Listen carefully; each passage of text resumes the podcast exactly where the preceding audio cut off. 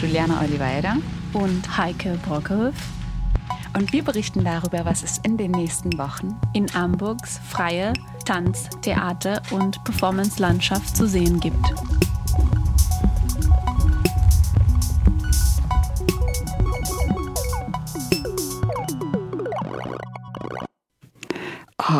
Jetzt haben wir fast den Einstieg in die Sendung verpasst, Juliana. Wir haben so viel gequatscht hier zwischendurch.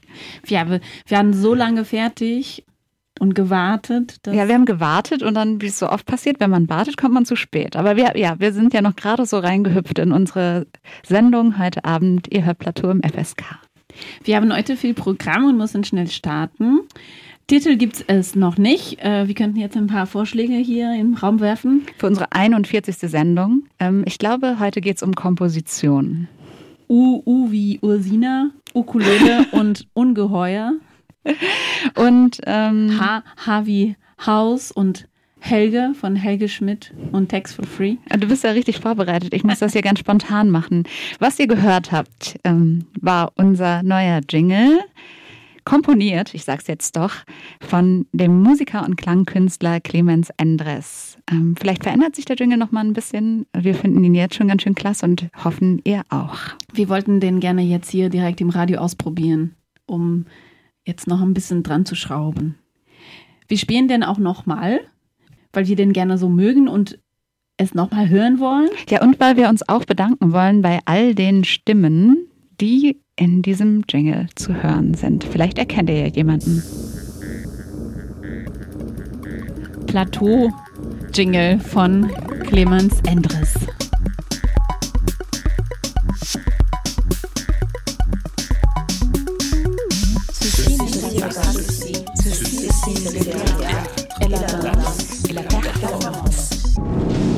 Ihr hört Plateau mit Juliana Oliveira und Heike Brockerhoff. War letzte Woche mal ganz gemütlich von meinem Homeoffice aus im Gespräch mit Ruby Beermann. Ruby Beermann ist Theatermacherin und noch relativ frisch nach, äh, in Hamburg. Sie ist quasi zeitgleich mit dem Lockdown hier angekommen. Herzlich willkommen, Ruby. Ähm, gerade bist du gar nicht hier, sondern arbeitest mit ähm, einem Kollektiv in Köln. Ihr seid dort zu Gast beim Sommerblut-Festival ähm, und habt da am 21. Mai Digitalpremiere mit Besser sterben. Eine Kaffeefahrt mit dem Tod. Deswegen auch für uns hier interessant, was Ruby in Köln treibt, denn wir können das online anschauen. Und wieso sich ein junges Team wie Ruby Bermann, Liliane Koch und Theresa Mielich schon mit dem eigenen Sterben beschäftigen – wie sich künstlerisch mit dem Thema Bestattung umgehen lässt, darüber habe ich mit Ruby gesprochen. Aber vorab jetzt erstmal die Frage, wer sind eigentlich Bermann, Koch, Mielich? Bermann, Koch, Mielich, das sind einmal ich, wie Bermann, dann äh, Liliane Koch und Theresa Mielich. Äh, Liliane und ich machen Regie und ähm, Theresa Mielich ist unsere Szenografin, Kostümbildnerin und ähm, wir arbeiten immer an ortsspezifischen Projekten, also bis jetzt auf jeden Fall noch nicht auf Bühnen, sondern wir gehen immer an Orte, die wir spannend finden. Ähm, zum Beispiel in den letzten beiden Arbeiten haben wir mit einer Seniorinnenresidenz zusammengearbeitet und dort ein Projekt gemacht. Bei Besser Sterben arbeiten wir mit ähm, einer Bestatterin, Claudia Jeckel, zusammen einer Trauerrednerin, Pia Blume-Drees, die auch beide sowohl ähm, am Text mitgearbeitet haben, als auch ähm, selber mitperformen. Und dann Akiko Arendt, eine Geigerin. Dann haben wir mit Hanna Platzer, einer Kamerafrau, zusammengearbeitet. Unsere Produktionsleitung, die ist jetzt seit diesem Jahr neu dabei, Katharina Becklers ja, es sind sehr viele Leute, ich glaube. Sehr viele Leute auch, weil ihr nicht nur jetzt eine Performance entwickelt, sondern das auch in den digitalen Raum übertragen musstet. Nehme ich an, dass da das Team auch gewachsen ist bei, oder? Genau, ja. Das Team ist jetzt dadurch gewachsen. Ich würde sagen, doppelt so groß geworden, einfach durch diese digitale Komponente. Ja, dann, dann stellen sich einfach so Fragen, okay, wer filmt, wer macht den Ton. Dann haben wir einen Programmierer, ein sogenannter Interaction Designer dabei, Robert Lessig. Und der programmiert uns eine Homepage, mit der das Publikum interagieren kann. Was hat euch denn als äh, künstlerisches Leitungsteam, ich würde euch mal unterstellen, ihr seid so in den 30ern, also noch relativ jung und noch hoffentlich sehr weit entfernt, ähm, sich mit dem eigenen Tod oder der eigenen Beerdigung auseinandersetzen zu müssen. Was hat euch denn jetzt dazu bewogen, euch mit diesem Thema zu beschäftigen? Mm, also, wie schon eben gerade gesagt, haben wir in den letzten beiden Arbeiten mit Seniorinnen zusammengearbeitet, im Alter zwischen 75 und 90 und haben uns eigentlich seit 2080 mit diesen älteren Frauen beschäftigt und hatten da viele Gespräche, Interviews, Diskussionsrunden. Und da war dieses Thema Tod natürlich viel präsenter. Dieses Thema tauchte immer wieder auf, teilweise mit Angst besetzt, teilweise dieses, ah, okay, ich will nicht drüber reden, ähm, passiert halt, aber teilweise auch diese Ruhe, okay, es kommt eh auf mich zu. Und aufgrund dessen haben wir dann auch öfters im Team darüber geredet und haben uns auch ausgetauscht, was so unsere eigenen Beerdigungserfahrungen sind und haben dann gemerkt, dass wir eigentlich auch relativ wenig über dieses Thema wissen. Wie teuer ist auch so eine Beerdigung? Wer kann sich das überhaupt leisten? Und natürlich dann auch durch diese Pandemie diese entpersonalisierten Zahlen, die dann ständig irgendwie in den Medienberichten aufgetaucht sind. Und ähm, wo wir einfach gemerkt haben, okay, wir wollen, wir, wir wollen so gerne Infos, äh, Wissen, Wissen zu dem Thema. Das war so ein eigenes Bedürfnis und deshalb haben wir uns dann auch an Profis äh, gewandt, sowohl die Bestatterin als auch die Trauerrednerin, aber auch äh, haben im Januar zwölf Interviews mit unterschiedlichen Leuten geführt, mit einem muslimischen Bestatter, mit einer Nonne, die sich um Beerdigung für Obdachlose hier in Köln kümmert, mit einem, der schon auf sehr vielen AIDS-Beerdigungen in den 80ern war und haben da einfach versucht, mehr in dieses Thema einzusteigen und einfach mehr Wissen zu generieren. Ich finde das super spannend, dass du jetzt äh, von, also dass das sozusagen auch ein bisschen die Motivation war, besser zu verstehen, ähm, also sich erstmal mit diesem Bereich zu beschäftigen, den wir immer so ganz in weite Ferne projizieren. Und gleichzeitig ist es aber natürlich auch ein total emotionales Thema. Also wie ist das so für euch zusammengegangen, dieses Infos haben wollen, also Wissen darüber und gleichzeitig dann mit Menschen zu sprechen, die vielleicht auch sehr, sehr persönliche Erinnerungen teilen und, und auch Emotionen? Ja, das kann man überhaupt nicht voneinander trennen. Also es war im Januar waren wir zwei Wochen in Köln, um diese Interviews zu führen und hatten uns natürlich vorher auch mit diesem Thema beschäftigt, aber das war dann was ganz anderes. Also es war, also natürlich immer, wenn man über dieses Thema spricht, kommen eigene Erinnerungen hoch, also eigene Emotionen, eigene ja, Erinnerungen an Beerdigungen, auf die man war, meinetwegen, oder Verluste, die man ähm, erlitten hat. Und äh, da mussten wir im Team sehr viel drüber sprechen, um da erstmal so mit klarzukommen. Weil dieses Wissen, was man, was uns dann die Bestatterin und auch die Trauerrednerin vermittelt haben, war ja sehr distanziert, weil das für die der, deren Daily Business ist seit Jahren. Und diese Distanz hatten wir ja überhaupt nicht. Wir sind ja keine Expertinnen im Thema Bestattung. Und ja, also voll oft mussten wir dann auch bei Interviews weinen oder danach irgendwie erstmal eine Stunde spazieren gehen, um da so noch drüber nachzudenken. Und was sind vielleicht so Erfahrungen, die du jetzt im Prozess oder die ihr im Prozess gemacht habt, die jetzt so stark hängen geblieben sind? Also können auch gern Fakten sein, vielleicht irgendwie. Ähm, was, was hast du über Bestattung gelernt? Wir haben, das war auch im Januar, haben wir mit unserer, mit unserer Bestatterin, also mit der äh, Claudia Jackel, haben wir so ein Bestattungsvorsorgegespräch gemacht, was jetzt auch Teil unseres Stückes ist. Und ähm, das haben wir aber erst danach beschlossen, dass wir das gerne dann machen wollen. Das war. Was ist das denn? Äh, kannst du das kurz erklären? Ja, Bestattungsvorsorgegespräch ist, dass man, bevor man stirbt, zu einem Bestattungsinstitut geht und dort eigentlich seine eigene Beerdigung plant und festsetzt. Und dann kann man auch immer wieder da so Anpassungen machen, aber man geht eigentlich im Prinzip alles durch, was für die eigene Beerdigung relevant ist. Also wie viele Leute lädt man ein? Möchte man Sarg in einen Sarg oder eine Urne, also Feuerbestattung oder Erdbestattung? Was für Musik wünscht man sich? Traueranzeige? Weiß man schon vielleicht, was da rein soll an Text? Gibt es vielleicht sogar schon irgendwas, was man gern in seiner Trauerrede äh, haben möchte? ja, wo möchte man begraben werden? Da gibt es ja auch unterschiedliche Möglichkeiten im Friedwald oder auf, ähm, im Meer. Und dieses Gespräch war halt total spannend, weil meine Kollegin Liliane und ich haben halt so ein bisschen so getan, als ob wir zusammen beerdigt werden und haben das dann mit der Bestatterin geplant. Und sie hat uns halt gewisse Fragen gestellt, wir haben da überhaupt noch nie drüber nachgedacht. Und das war irgendwie wie so ein positives Brainstorming, fast schon lustvoll, sich das selber vorzustellen. So, und da war gar nicht diese Tragik, ich sterbe jetzt, sondern wenn ich mal irgendwann sterbe, wie wünsche ich mir das denn?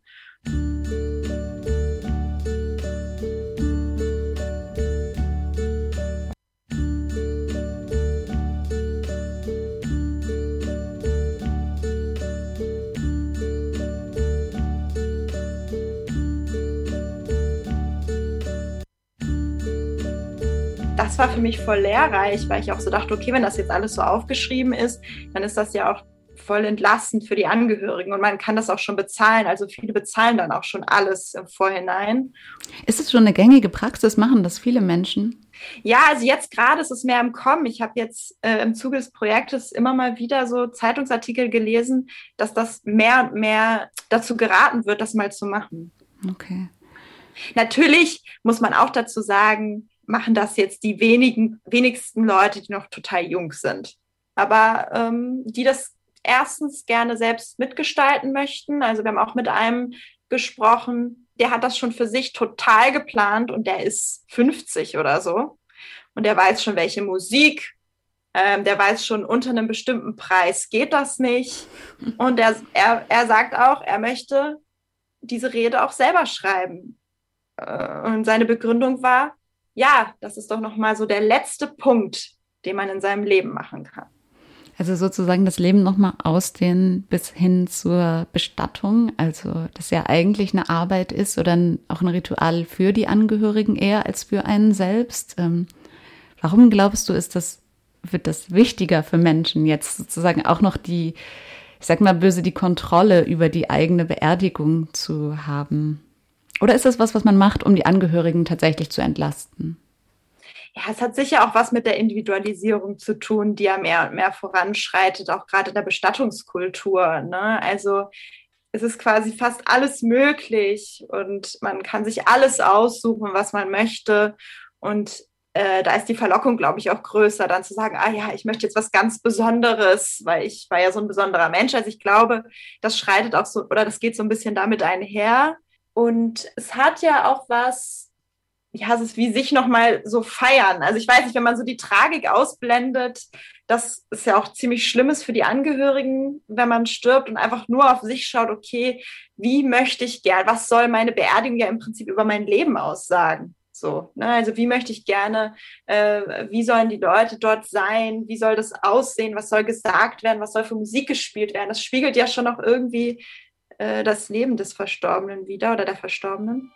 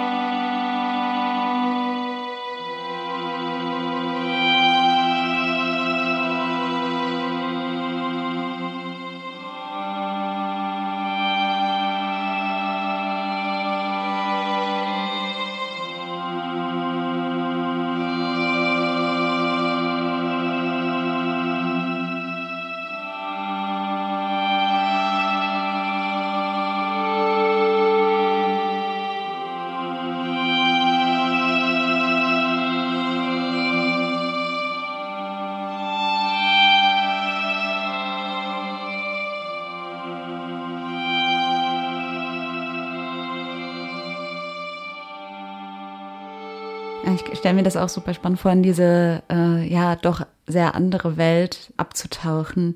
Jetzt würde mich nochmal interessieren, wie holt ihr da, äh, wie arbeitet ihr künstlerisch damit? Wie holt ihr sozusagen jetzt auch das Publikum in diese Welt hinein?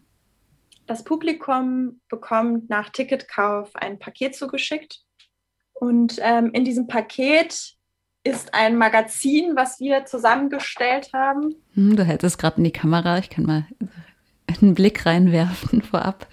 Genau. Ich kann mal so ein paar Sachen aus dem Inhaltsverzeichnis vorlesen. Und zwar geht es damit los, wie bereite ich mich auf die Vorstellung vor. Es sind insgesamt über 52 Seiten, die wir inhaltlich gestaltet haben, jetzt in den letzten Wochen. Und dann gibt es einen interaktiven Fragebogen, dass der dieses Vorsorgegespräch eigentlich anleitet. Das sieht man hier. Mhm, auch mit, mit Illustrationen teilweise. Und ja, das sieht eigentlich irgendwie ganz so ein bisschen wie so ein Psychotest aus. Ja. Und diese Ergebnisse trägt man dann in einen QR-Code ein, den man dann in die Kamera hält und dann wird der Preis ausgerechnet. So, also wie teuer ist quasi eigentlich das, was ich mir vorstelle, weil ich denke mal, die meisten können sich das nicht leisten, was sie sich da auswählen, aber einfach mal so frei, okay, wenn ich alles, alles machen dürfte, was ich wollen würde. Genau, und dann ist es so, äh, dass, dass in dieser, auf dieser Busfahrt äh, die Bestatterin durch diesen Fragebogen leitet und diese Busfahrt aber immer wieder unterbrochen wird von Radiobeiträgen. Und in diesen Radiobeiträgen sind andere Stimmen zu hören. So, die, so, so Kommentare. Und das sind äh, unsere InterviewpartnerInnen. Der kann ja nur so gut reden, wie er mit Informationen ausgestattet wird. Also das finde ich immer, immer ganz wichtig, äh, dass man sich auch Zeit nimmt für dieses Trauergespräch mit dem Zelebranten, der diese Beerdigung macht. Ne? Das Wesentliche ist, dass diejenigen, denen das gilt, also die Angehörigen, dass die äh, einerseits das Gefühl haben, dass ihr verstorbener Mensch entsprechend gewürdigt wird, dass auch ihre Beziehung zu ihm auf eine Art und Weise dargestellt wird, die ihnen irgendwas sagt. Und dann eben dieses Moment, dass da noch irgendwas drin liegt, was sie sich vielleicht selbst nicht sagen kann, was vielleicht an Fragen anknüpft. Also Trauernde fragen sich ja auch oft, wo sind die Verstorbenen jetzt eigentlich? Oder manche haben auch vielleicht große Schuldgefühle oder eine große Wut im Hintergrund oder große Angst, wie es weitergehen soll. Oft mischt sich das ja auch alles. Also, da, dass das in irgendeiner Form so aufgenommen wird, dass die Menschen sich verstanden fühlen. Ich bin vorsichtig so mit dem Stichwort Trost, weil ich denke, Trost ist was, was eigentlich wächst so von, von innen. Man kann eigentlich nur sehr begrenzt Trost spenden, würde ich sagen. Sondern man muss vielleicht irgendwie so Gelegenheit geben, dass Menschen Räume unterschiedlicher Art finden, in denen sie mit ihrer Trauer umgehen können. Und das sind alles so Themen wie, wie gehen wir mit dem Tod um? Da haben wir mit einer Theologin drüber gesprochen die historische Betrachtung von Bestattungskultur. Da haben wir uns sehr intensiv mit Francis Sieg beschäftigt. Bestattung in Zeiten von Corona. Da hat auch unsere Bestatterin Claudia Jeckel einen Artikel zu oder einen Kommentar zu verfasst, den man dann hier im Magazin auch lesen kann. Geht um Körperspende, Trauerkarten und ihre Bedeutung. Äh, der arme Tod, Recht auf Trauer, Sterben auf der Straße, queere Trauer,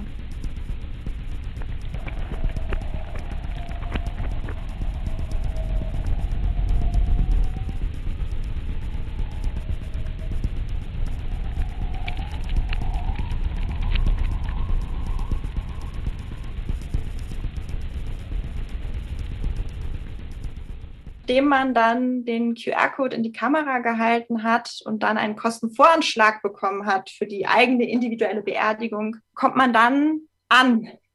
Und man kommt an an einen ganz anderen Ort. Man ist eigentlich dann schon tot und tritt dann nochmal in so eine ganz andere sinnliche Welt ein. Okay, also es hört sozusagen nicht mit der Bestattung auf, mit dem Tod auf, sondern irgendwo führt uns eure Reise noch hin. Ruby, sag mir doch zum Abschluss nochmal, wo und wann das jetzt stattfindet. Also wir haben Premiere am 21.05. Weitere Vorstellungen gibt es am 22. und 23. sowie am 28. und 29.05. Das Ganze, ähm, also für, für die Vorstellungen kann man sich Tickets besorgen auf der Sommerblut Homepage und dann wird die Vorstellung auf unserer Homepage besser-sterben.com zu sehen sein. Ja, super, dann vielen Dank für, für das Gespräch und euch eine gute Endprobenzeit und gute, eine schöne Premiere. Ähm, ja, ich, ich bin super gespannt. Ich habe mir schon ein Päckchen für die Premiere bestellt. Super. Ja, vielen Dank für das Gespräch.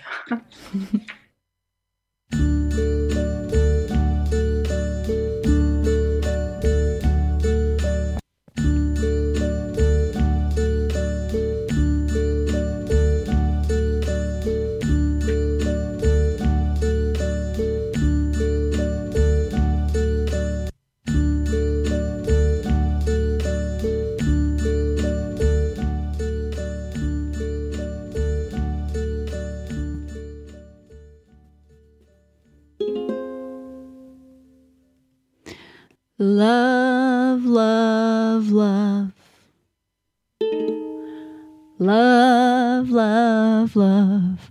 There's nothing you can do that can't be done. Äh, Julian, äh, du kannst das nicht singen. Du kannst es jetzt nicht spielen. Hier im Radio zwar schon, aber auf, auf Soundcloud kannst du das nicht spielen. All you need is Juliana, das ist GEMA-Musik. Dann kriegen wir Ärger, wenn wir das, wenn wir das spielen. Stopp! Ihr hört Plateau auf Radio FSK und ihr merkt es vielleicht schon. Jetzt kommt was Kuscheliges. Ein Liebesbrief. Besser gesagt zwei Liebesbriefe, denn Juliana ist diesen Monat wieder fremd gegangen. Dieses Mal mit der Hamburger Choreografin Ursina Tossi. Ich, ich habe ihre Briefe gefunden, ja. Könnt ihr euch mal vorstellen, wie ich mich gefühlt habe, zu lesen, wie die beiden über folgendes Thema schreiben. Normalität. Hört selbst. Hamburg, 15. Mai 2021.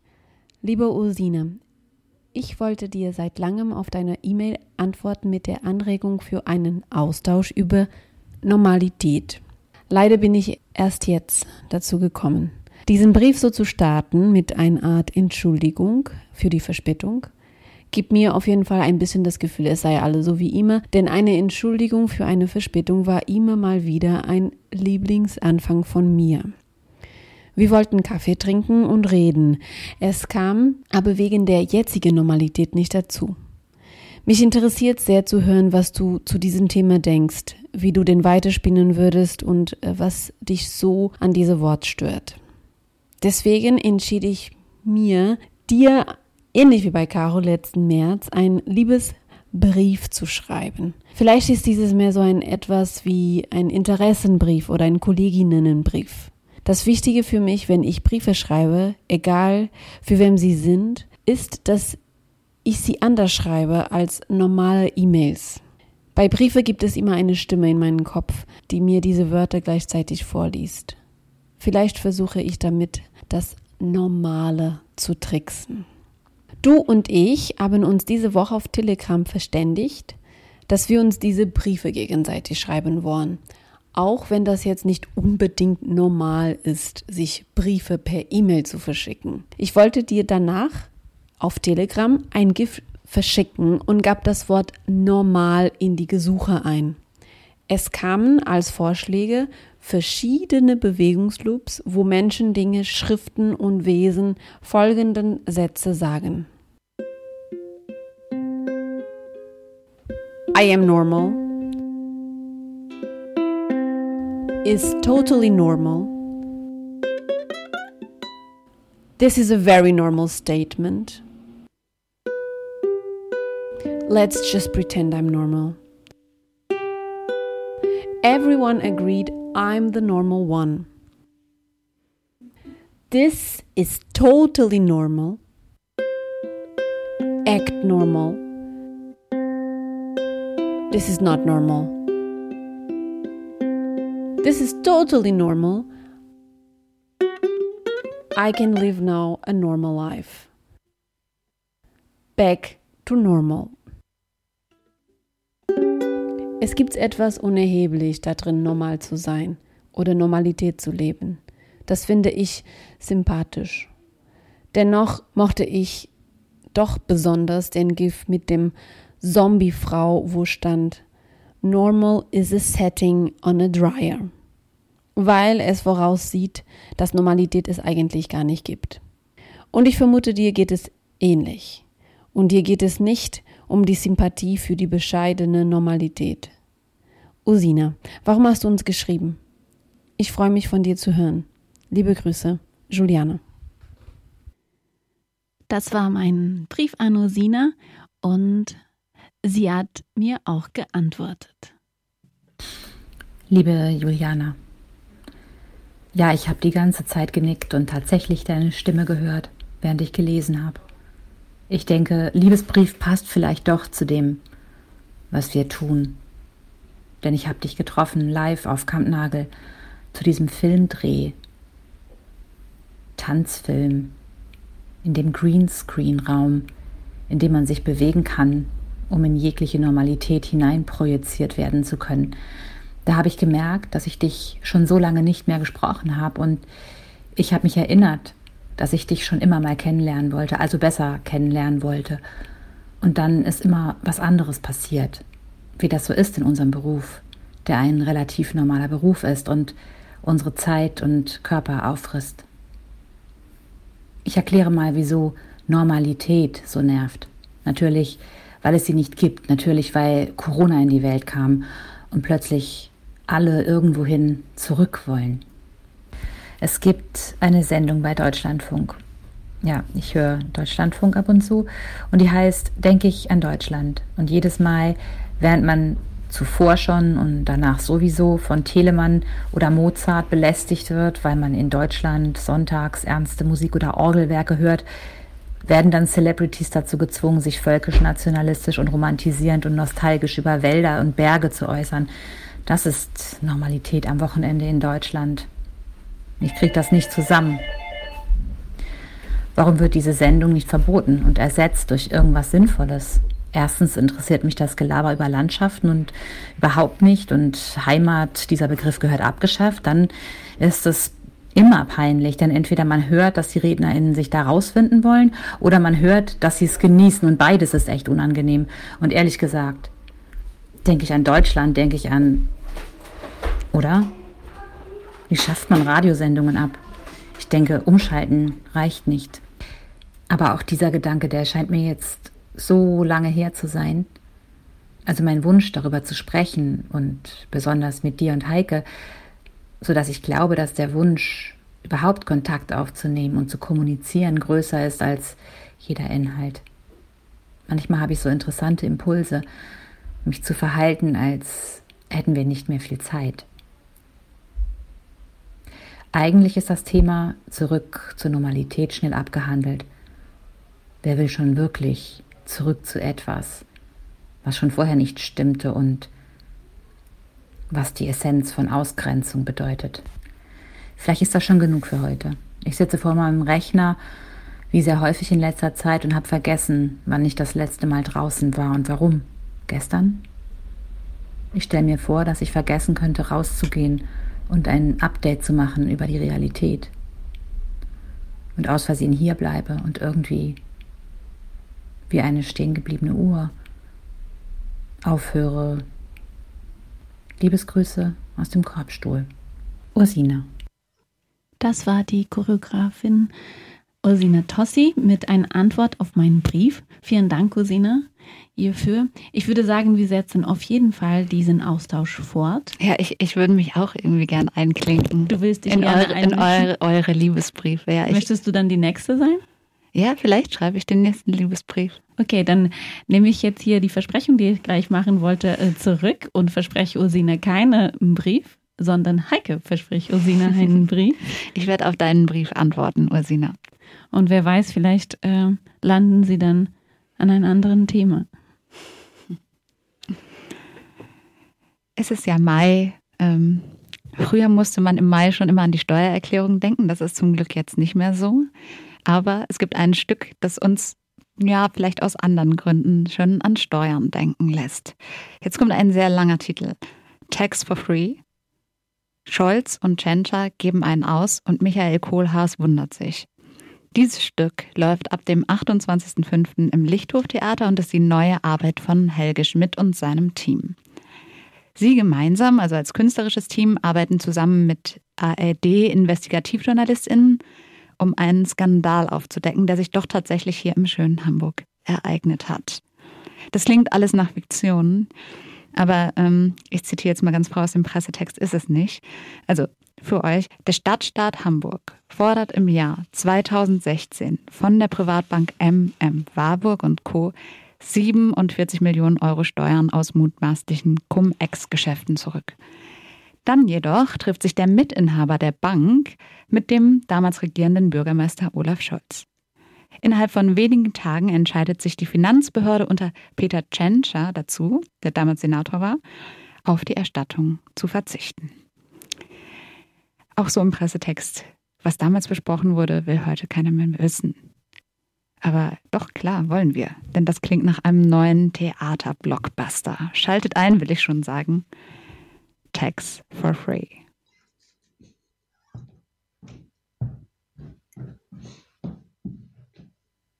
Guten Abend, meine Damen und Herren. Schön, dass Sie alle da sind. Tax for free. Steuern für lau. Ich sehe an Ihren Gesichtern, dass Sie ganz neugierig geworden sind, wie das wohl geht. Steuern geschenkt bekommen vom Staat. Und jetzt nicht auf die herkömmliche Weise, dass Sie ein Großkonzern sind, der einfach nur ein Prozent Steuern zahlt. Oder Sie bekommen ein Erbe von über 100 Millionen Euro und zahlen, so war das 2018, eine durchschnittliche Erbschaftssteuer von 0,2 Prozent. So weit, so fair. Nein, nein, nein, nein, nein, meine Damen und Herren.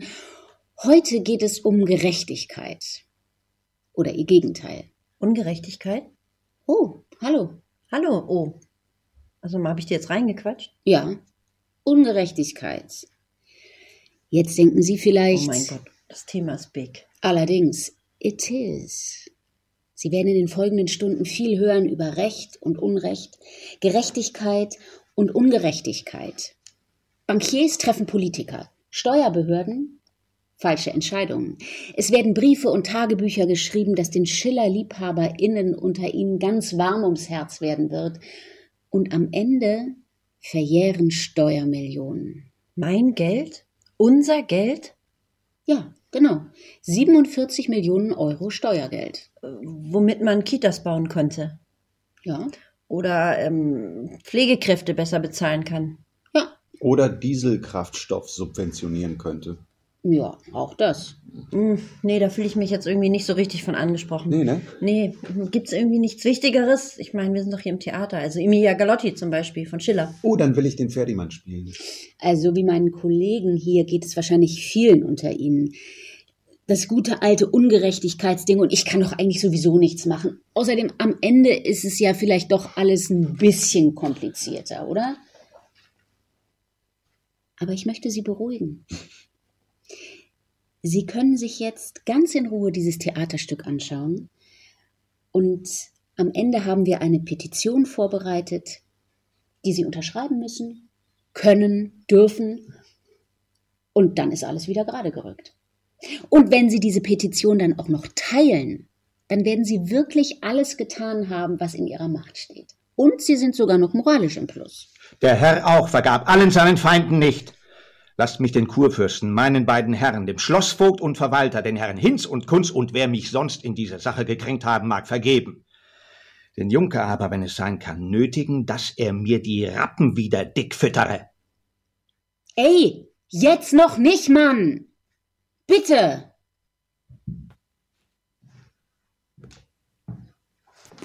Tax for Free im Lichthof Theater ab dem 28.05.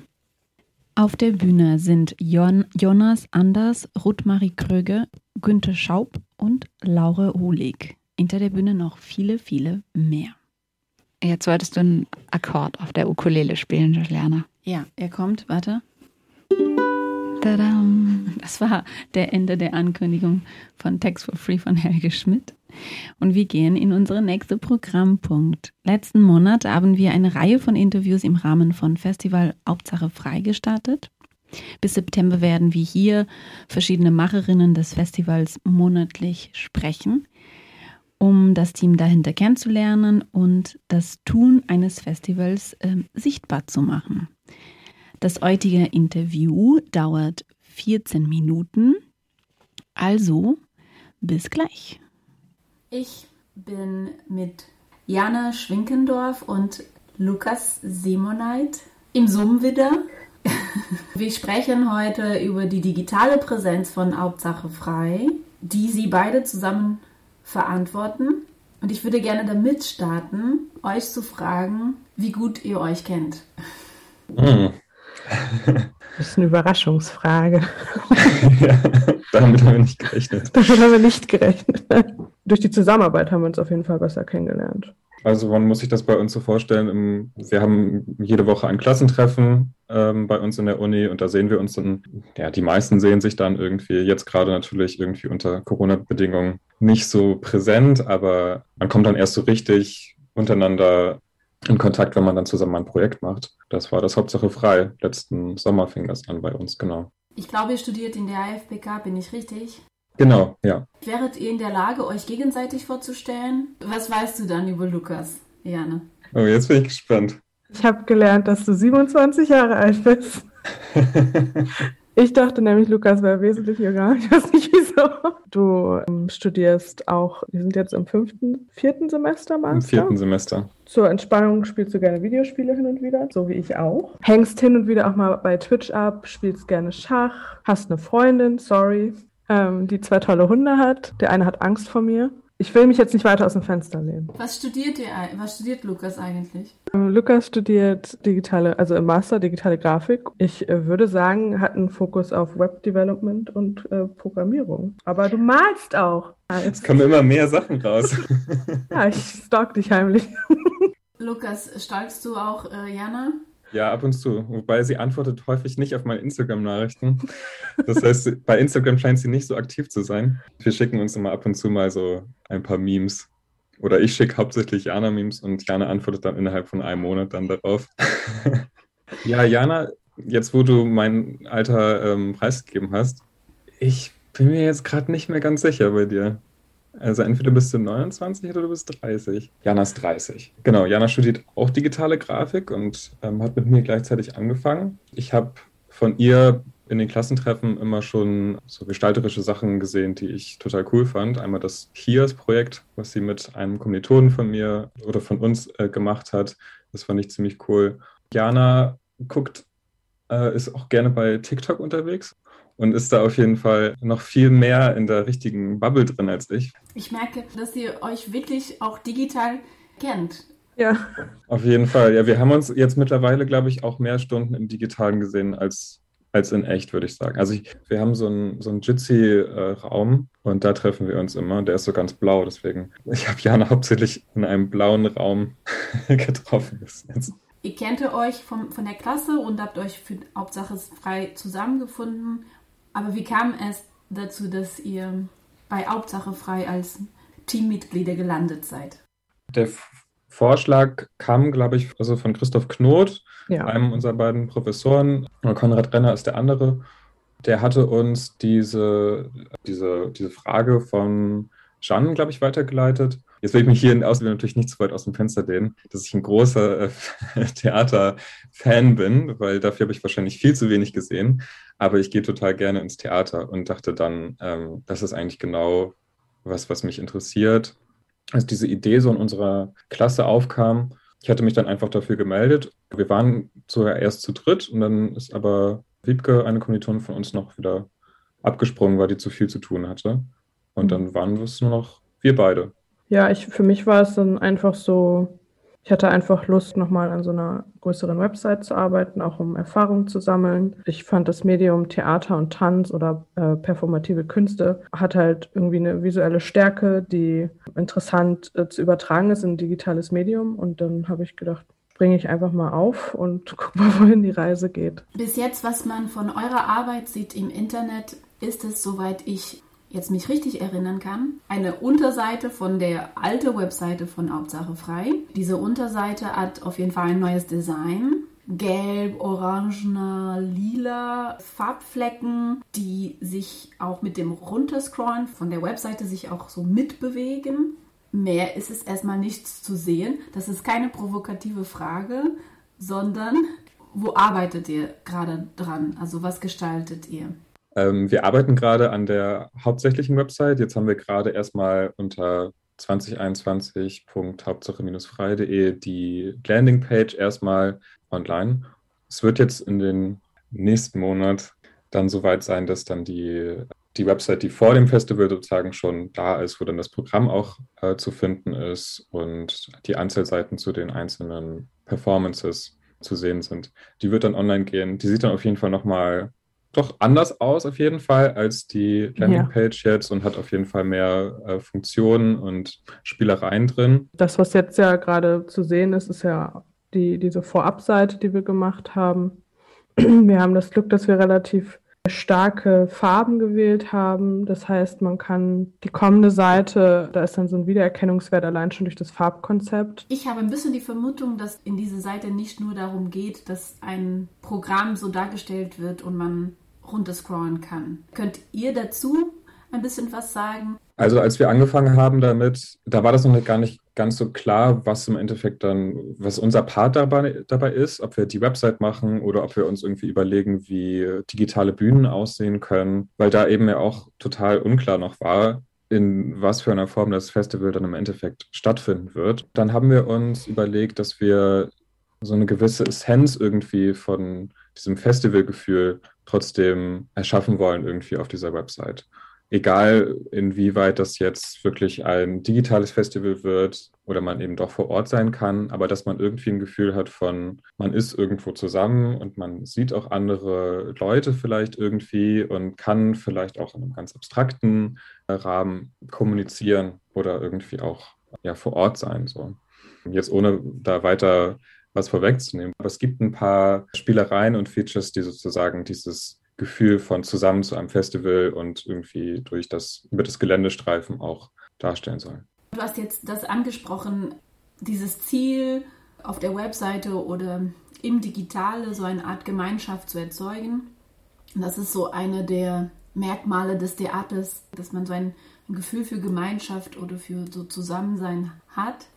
Es ist halt schwierig, die digitalen Dinge zu planen, wenn man nicht weiß, was im Live möglich ist. Kann man sich davon befreien, dass man nicht, nicht so stark davon abhängig ist? Weil wenn ich euch zuhöre, dann denke ich so, dass das Digitale immer so eine Art Ersatz ist zu das, was dann in dem Moment nicht möglich sein wird. Im Endeffekt ähm, hat das aber auch viel damit zu tun, was dann für Performances und für Stücke dann gespielt werden auf dem Festival ich glaube, als wir angefangen haben, haben wir das auch, oder hatte ich auch echt Lust, irgendwie so ein digitales Festivalerlebnis wirklich komplett digital zu machen. Das war dann aber natürlich aufgrund der, der Stücke, die dann eingeladen wurden, die jetzt in den meisten Fällen gar nicht so gedacht waren, dass sie eben auch also auch digital oder vor allem digital stattfinden können, dann doch nicht so möglich. Also vielleicht hätte man da dann schon ganz andere Stücke ähm, auswählen müssen, so dafür. Aber im Endeffekt hat sich dann ja diese Verschiebung auch durchgezogen, ja, weil diese Stücke, die dann äh, gespielt werden, dann doch besser im Analogen auch funktionieren. Ja, wir machen jetzt so eine, so eine Lösung, die ähm, dieses Gefühl irgendwie auch für mehr Leute einfach vielleicht auch die vielleicht nicht in Hamburg sein können, einfach auch mehr accessible zu gestalten. Ne? Also dass, dass, dass einfach vielleicht auch einfach mehr Leute dazukommen können. Und das kann ich schon verstehen auf jeden Fall, dass es so ein, sich manchmal anfühlt wie so eine Art Ersatz, gerade auch im Theater, weil ich gerade so, so aufgenommene Streams von Theaterstücken, die interessieren mich meistens nicht so sehr. Und ich weiß auch gar nicht genau, woran das liegt. Aber ich wünsche mir das eigentlich, dass auch dieses Medium besser im digitalen Raum ankommt, einfach, weil ich da schon viel Potenzial sehe auch. Ja, es ist ähm, Wir haben auch viele so Brainstorm-Momente gehabt, um einfach mal so runterzubrechen, was man so fühlt, wenn man im Theater ist. Also was, was das Theater so besonders macht und dann überlegt, wie man das digital übersetzen kann. Ähm, das kann so ein, um das Wort nochmal zu sagen, Ersatzmoment hervorrufen, aber ich glaube, es ist auch interessant, es einfach als so eine Art Fortsetzen von, von einem Medium. Also Theater ist ja schon etwas gibt es ja schon länger und, äh, und das Internet noch nicht so lang. Wir haben ja viele solcher Sachen, die einfach angefangen haben vor diesem digitalen Zeitalter. Und jetzt ist halt die Frage, wie wir diese Sachen mitnehmen, ohne sie als Last zu empfinden oder als das geht nur in echt, äh, in, in real life, wie man so schön sagt. Und dann einfach vielleicht sich an so Adjektive so dieses Entsetzen, was man manchmal im Theater hat oder wo wir dann am Ende dann so stehen geblieben sind, war eben dieses Gemeinschaftsgefühl, dieses zusammen im Saal sitzen und zusammen diese Emotionen empfinden. Ähm, das war das, wo wir versucht haben, das irgendwie mitzunehmen, weil man kann natürlich jetzt nicht, also der, wenn man in der ersten Reihe im Theater sitzt, dann fällt vielleicht auch mal ein Schweißtropfen auf einen ab oder so. Das hat man natürlich nicht im digitalen Raum, aber ist leider. Noch sind wir nicht so weit, aber es ist super spannend, finde ich. Also das war somit das Spannendste zu überlegen, wie man diese Erfahrung ähm, fortsetzt im digitalen Raum.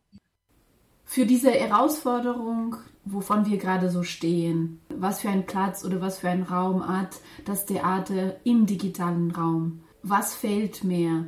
Passende und erfolgreiche Übersetzung der Theatererfahrung ins Digitale oder fehlt vielmehr so eine allgemeine Kenntnis von, The von Theatermacherinnen über das, was digitale Erfahrung ist oder was digitale Erfahrungen ausmacht? Ich würde sagen, letzteres. Also die Live-Performances, die ich bis jetzt gesehen habe, die gut funktioniert haben, die waren viel näher dran an den Tätigkeiten, die man sonst auch im, im Netz macht. Also da, da, war dann ein Theaterstück zum Beispiel, was irgendwie über Zoom funktioniert hat. Und das waren dann eben auch dieselben Plätze oder Medien, die man eben auch wirklich in seinem täglichen Leben be äh, benutzt hat. Und wenn man, vielleicht ist es dann auch ähm, zu viel, wenn man dann gerade für das Theater, weil das ja sowieso schon irgendwie so was ja, Erhabenes irgendwie auch mit sich bringen kann und vielleicht auch was Elitäres, dass man da dann nochmal was extra, nochmal was Neues erschaffen will, weil diese digitale Bühne irgendwie auch wieder so was Imposantes haben muss. Und mhm. vielleicht ist es einfacher, wenn man eben äh, soziale Medien oder wie auch immer diese ganzen Funktionen nutzt, die man jetzt gerade schon hat. Ja, ich denke auch, es ist wahrscheinlich hilfreich, wenn man den Raum, in dem man inszeniert, kennt. Und wenn es ein digitaler Raum ist, dann wäre es gut, ihn zu kennen. Ich glaube, das ist das Credo unserer Klasse, oder? ja, ich glaube auch. Wir verlassen jetzt dieses, äh, diese bisschen tiefgründigere Austausch und ich reiche jetzt durch äh, noch ein paar äh, Fragen. Gibt es etwas, worauf ihr besonders gespannt seid? Ja, ich glaube so ein bisschen, wie die Leute dann die Website wahrnehmen, also was da so für Feedback kommt und ob die das verstehen und keine Ahnung, weil als Designer in, also Designer konzentrieren wir, fokussieren wir uns ja so doll auf, auf was und dann versinkt man manchmal auch so ein bisschen drin. Wenn dann Leute so äh, auf, auf Webseiten stoßen oder sich Plakate anschauen, sind die völlig verwirrt und wissen überhaupt nicht, was los ist. Oder sie finden es ganz toll und ja, ich bin ganz, ganz gespannt darauf, wie, wie das Feedback sein wird. Ihr seid ja bildende Künstlerinnen. Wie ist es jetzt mit Menschen aus dem freien darstellenden Künste zu arbeiten? Was ist besonders gut und was ist besonders schlecht? Ich würde sagen, es ist gar nicht so viel anders. Ja. Also, wir haben. Ich weiß nicht, ja, fand ich aber auch. Nee, fand ich auch. Also, es war eine Zusammenarbeit und man muss sich am Anfang mal miteinander gewöhnen und verstehen, wie man kommuniziert. Und dann war es eigentlich jetzt gar nicht so viel anders als mit anderen. Ihr dürftet jetzt äh, die nächsten Interviewten nominieren. Und ich würde euch beten, Christopher Weimann und Anja Ketschewski zu nominieren. Ja, dann nominieren wir die. Möchtest du das machen, Jana? Fragst du mich jetzt nochmal und dann antworten? Ich kann dich nochmal fragen. Ähm. Wer soll ich vom Hauptsache Freiteam als nächstes interviewen?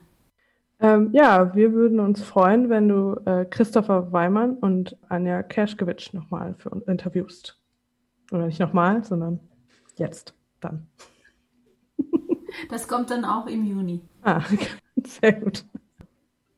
Lukas, Jana, danke für eure Zeit und für das Gespräch. Ja, danke. Ja, vielen dir. Dank für die Einladung. Ja, es war sehr schön. Okay, ich stoppe meine Aufnahme.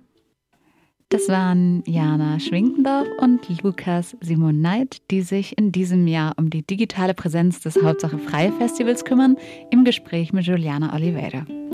Meiner Partnerin hier an der Ukulele. Musik, Ukulele, wie, wie schon in der letzten Sendung auch wieder von Juliana. Das Hauptsache Frei Festival allerdings ähm, hat noch keinen Auftritt von Julian an der Ukulele geplant, wird aber Leider, vielleicht noch kommen. Ähm, wenn dann ab dem auf 25. Anfragen. Du wartest auf Anfragen, sehr gut. Das haben wir hiermit weitergegeben. Und ähm, ja, vielleicht sehen wir dich auf einer der Bühnen, auch beim Kultursommer oder so. Hauptsache Freifestival ab dem 25.08. Jetzt haben wir uns ja ganz schön verplappert. Ihr hört Plateau im FSK. Trotzdem, Heike, Ja, du wolltest mir über meine Ukulele-Karriere fragen. Ich habe aber eine Gegenfrage. Wie sieht es dann aus mit deiner Pendler-Karriere? ja, nicht so glorreich wie bei dir, würde ich sagen. Ich habe äh, noch keine Bahncard 100, werde ich auch in Zukunft nicht haben. Ähm, hat vielleicht dazu geführt, dass ich gestern sechs Stunden gebraucht habe für die Strecke von Hannover nach Hamburg. Wie lange? Das dauert normalerweise zwei Stunden. Nee, anderthalb, anderthalb, ja, genau. Ich habe sechs gebraucht. Da war ein Unfall und ähm, Personen im Gleis und Feuerwehr im Gleis und Notarzt im Gleis und alles auf dem Gleis und wir konnten nicht weiterfahren und standen dann in der Nähe vom Amazon-Verteilerzentrum. Ah. Ja, sechs Stunden, nee, fünf Stunden. Dann sind wir zurück nach Lüneburg gefahren, dann bin ich in einen anderen ICE eingestiegen, konnte da dann erste Klasse fahren, das war toll, hatte auch WLAN und ja, jetzt bin ich hier. Mhm. Die ein, nächste ein, dramatische, ein dramatisches Ende für die, für die Karriere. Ja, aber ich fürchte, wir müssen jetzt weitermachen. Es ist an der Zeit. Wir nähern uns zwar dem Ende dieser Sendung, aber wir haben noch ein paar Monster im Schrank. Und die lasse ich jetzt raus.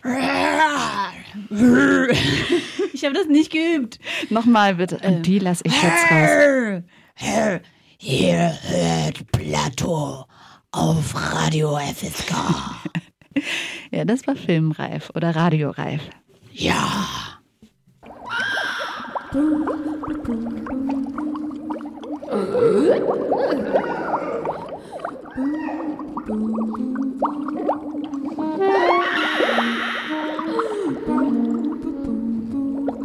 Ungeheuer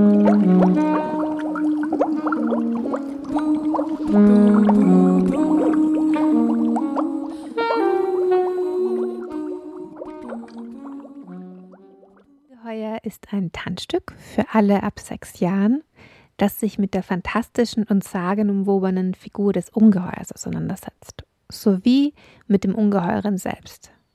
Das geschieht auf spielerische und fantasievolle Art und Weise, und zwar mit Tanz, Bewegung, Stimme, Bühnenbild, Kostüm und Musik. In dem Stück begegnen wir diversen Ungeheuern, unter anderem drei Wesen, wobei die Frage auch im Raum steht, wer und was eigentlich alles Ungeheuer ist oder ein Ungeheuer sein kann. Fürchten kann man sich dabei vielleicht vor quietschigen Tönen, sehr hohen nämlich, und vor rotzigen Nasen und ausfallenden Zähnen, beziehungsweise den Körpern, die dazugehören, und vor Aluminiumbergkollisionen oder Drehschwindel, also Schwindel, der beim Drehen entsteht. Gruseln macht Spaß, weil es lebendig ist. Alles, was den eigenen Körper lebendig macht, kann auch Spaß machen. Und Unerforschtes und Unentdecktes vor allem. Ungeheuer von Verena Steiner ist auf Kampnagel zu sehen von 21 bis 30. Mai. Das Tanzstück der österreichischen Choreografin war ursprünglich als Live-Aufführung geplant, muss jetzt aber digital gezeigt werden. Aber, mh, so sagt Verena Steiner selbst, es ist mittlerweile zu einem Allrounder geworden. Das heißt, es kann drinnen aufgeführt werden, es kann draußen aufgeführt werden. Vielleicht wird es sogar beim Kultursommer gezeigt. Und ähm, interessierte Schulklassen können auch einen Workshop mit anschließendem Gespräch mit der Künstlerinnengruppe buchen. Und falls ihr, falls ihr noch äh, mehr Infos braucht, schickt ihr eine Mail an ungeheuer.verenesteiner.com oder schaut rein auf kampnagel.de. Ich habe Monster gesagt. Ich weiß gar nicht, ob Monster im Schrank, ob Monster und Ungeheuer das gleiche sind. Weißt du das zufällig? Das ist eine gute Frage für eine Nicht-Muttersprachlerin. Ich, ähm, was bedeutet Ungeheuer auf Englisch? Keine Ahnung. Äh, also für mich war das immer synonym. Also ungeheuer, etwas ist mir nicht geheuer. Das ist auch irgendwas, ist mir so ein bisschen suspekt oder ich fürchte mich so ein bisschen davor. Wesenhaftes. Ich habe Ja, äh, ich hab die Übersetzung auf Portugiesisch gerade nicht parat, deswegen kann ich dir diese Frage nicht antworten. Müssen Ja. wir Verena fragen. Ja, wir, wir äh, schicken nochmal eine Sprachnachricht an Verena zurück. Warum eigentlich Ungeheuer und nicht Monster? Und was ist da der Unterschied? Bis wir ihre Antwort haben, mh, können wir uns einen Film anschauen. Denn ebenfalls digital prämiert die neue Arbeit von Antje Pfundner in Gesellschaft. We Call It a House. Zu sehen, also die Premiere ist am 20.05. auf der Website von Kampnagel. Von einem Stück, bei dem es eigentlich um Gemeinschaft gehen soll, um die Frage, wozu brauchst du die anderen, bleiben auf der Bühne noch drei PerformerInnen übrig, nämlich Antje Pfundner, sie ist also selbst, Matthew Rogers und Juliana Oliveira. Ja, ihr habt richtig gehört. Normalerweise wäre das jetzt nämlich gar nicht möglich, dass Juliana einen Tag vor der Premiere, also am Tag der Generalprobe meistens dann, jetzt hier im Studio sitzt und mit mir die Sendung macht. Ähm, aber ja, Corona macht es möglich. Der Film ist abgedreht und statt GP, Generalprobe, kann ich dir heute eine Frage stellen. Haben wir da noch Zeit für? Wir haben noch ein bisschen Zeit, aber nicht sehr lange. Ich wollte einfach sagen, dass ich mich sehr gerne, äh, dass ich mich sehr darauf freue, auf meine erste Filmpremiere morgen. Ja, stimmt, deine Filmpremiere. Ich Ja, du gehe in, ich gehe in Ballkleid. Wir sind dann zu zehnt. ihr seid zu zehn, ihr feiert das richtig? Nee, nee, wir gucken nun das einfach mal zusammen. Okay. Also als Team. Also Und dann das Team, die an. zusammengearbeitet hat. Aber das war eigentlich gar nicht meine Frage. Also, Ja, was sorry. ich wissen wollte war, das Stück heißt ja We Call It a House. What is it? Ähm, Was ist es? Was Ah, ist das, das, Haus? es gibt ähm, es gibt viele Dinge auf der Bühne und äh, dieses It sind viele Dinge, die wir auf der Bühne, Bühne haben, aber auch vielleicht auch was wir gemeinsam kreieren zu dritt und ähm, das Haus, in dem wir sind, das Theater selber, so die Kampnagelhallen äh, sind auch ein Haus. Also es gibt viele verschiedene Antworten dafür. Das Ist ist, tatsächlich Ukulele? eine komplizierte Frage für das ist, Ende ist die der Sendung. Ukulele? Ja, sorry, aber ist die Ukulele auch ein Haus? Die Ukulele war auf jeden Fall mein Haus im Stück. Ähm, und ich kann jetzt, weil im Film das nicht live ist, spiele ich jetzt ein, ein Lied, äh, die keine Gimmer hat, die im Stück vorkommt. Es ist traurig.